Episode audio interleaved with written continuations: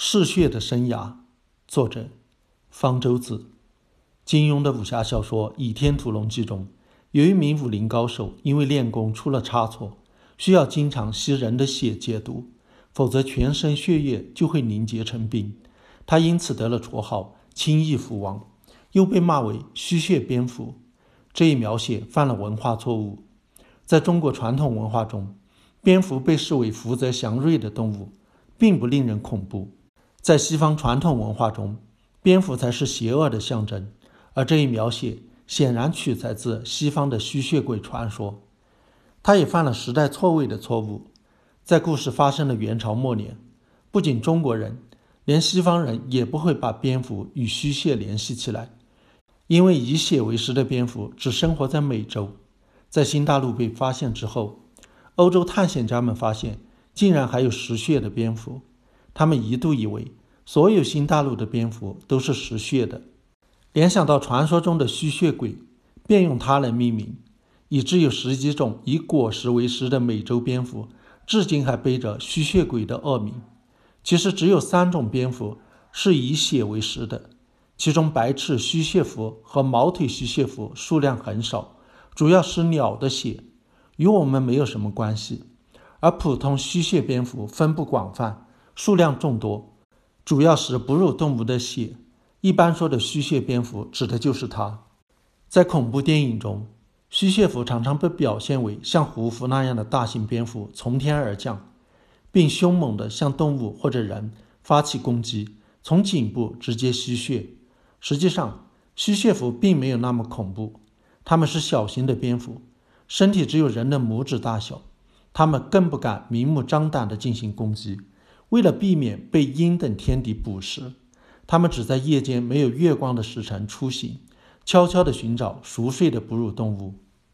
和许多种蝙蝠一样，吸血蝠有发达的回声定位系统，低空飞行时通过发射、回收声呐，以及靠嗅觉和听觉来确定猎物的位置。和其他蝙蝠不同的是，吸血蝠的前肢有发达的拇指，这使得它不仅能飞，也能在地上快速奔跑。跳跃速度能够达到每秒二点二米。在发现猎物后，吸血蝠降落到地面，跑向猎物，然后爬到猎物身上毛发较少的部位。它们的鼻子里有热感受器，用来寻找猎物皮肤上的血管。在确定了下口的位置后，它们先用犬牙剪掉多余的皮毛，然后用刀片一样的门牙切开一个几毫米长的小口，刀口极为锋利。刀法又非常快速，猎物对此不会有任何知觉。吸血蝠并非真正直接从伤口吸血，而是在血从伤口流出后，用舌头吮吸。这样一个小伤口，在正常情况下只会流出一滴血就凝固了。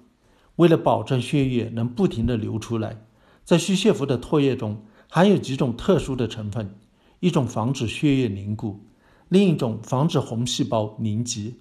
还有一种抑制伤口附近的静脉收缩，这样即使在吸血蝠吃饱喝足离开后，伤口的血也还在不知不觉地流淌。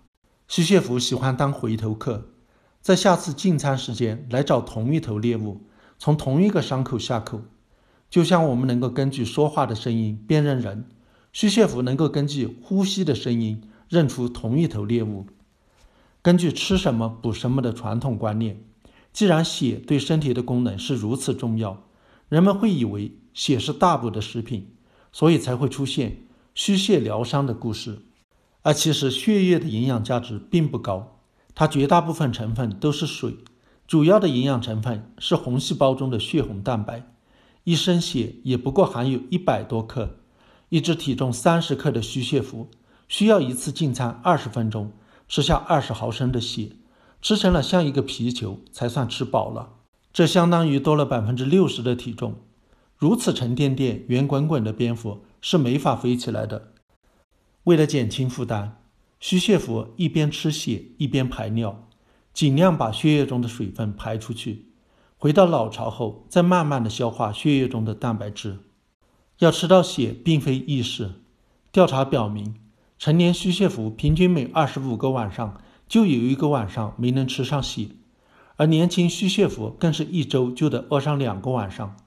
其他须蟹的动物，例如蚂蟥、狮子，也要经常挨饿。对冷血动物来说，饿上几天、几个月，甚至几年都不是问题。但是须血蝠是恒温动物，需要不断补充能量维持体温。如果连续两个晚上都没有吃的，须血蝠就会饿死。完全以血为生，真是一件危险的事。须蟹蝠以一种独特的方式渡过难关，有福同享。有难同当。归巢后，须蟹蝠会热情地互相梳理毛发。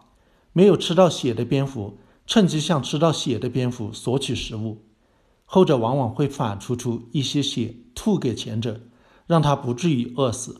下一次轮到自己挨饿时，就能得到回报。欧洲移民为吸血蝠带去了充足的血源，马、牛、猪等家畜成了吸血蝠的主要猎物。在户外睡觉的人，有时也成为他们的攻击目标。他们喜欢咬的部位是熟睡的人暴露在外的脚趾头。失血几十毫升，并没有性命之虞。糟糕的是，吸血蝠能传染狂犬病。二零零五年，巴西两个月内就有一千三百人被吸血蝠咬伤，其中二十三人染上狂犬病身亡。如果没有人类畜牧业的支撑，虚血蝠还以野生动物为猎物的话，嗜血的生涯是很难挨的，数量也不至于多到被视为害兽，需要加以消灭的地步。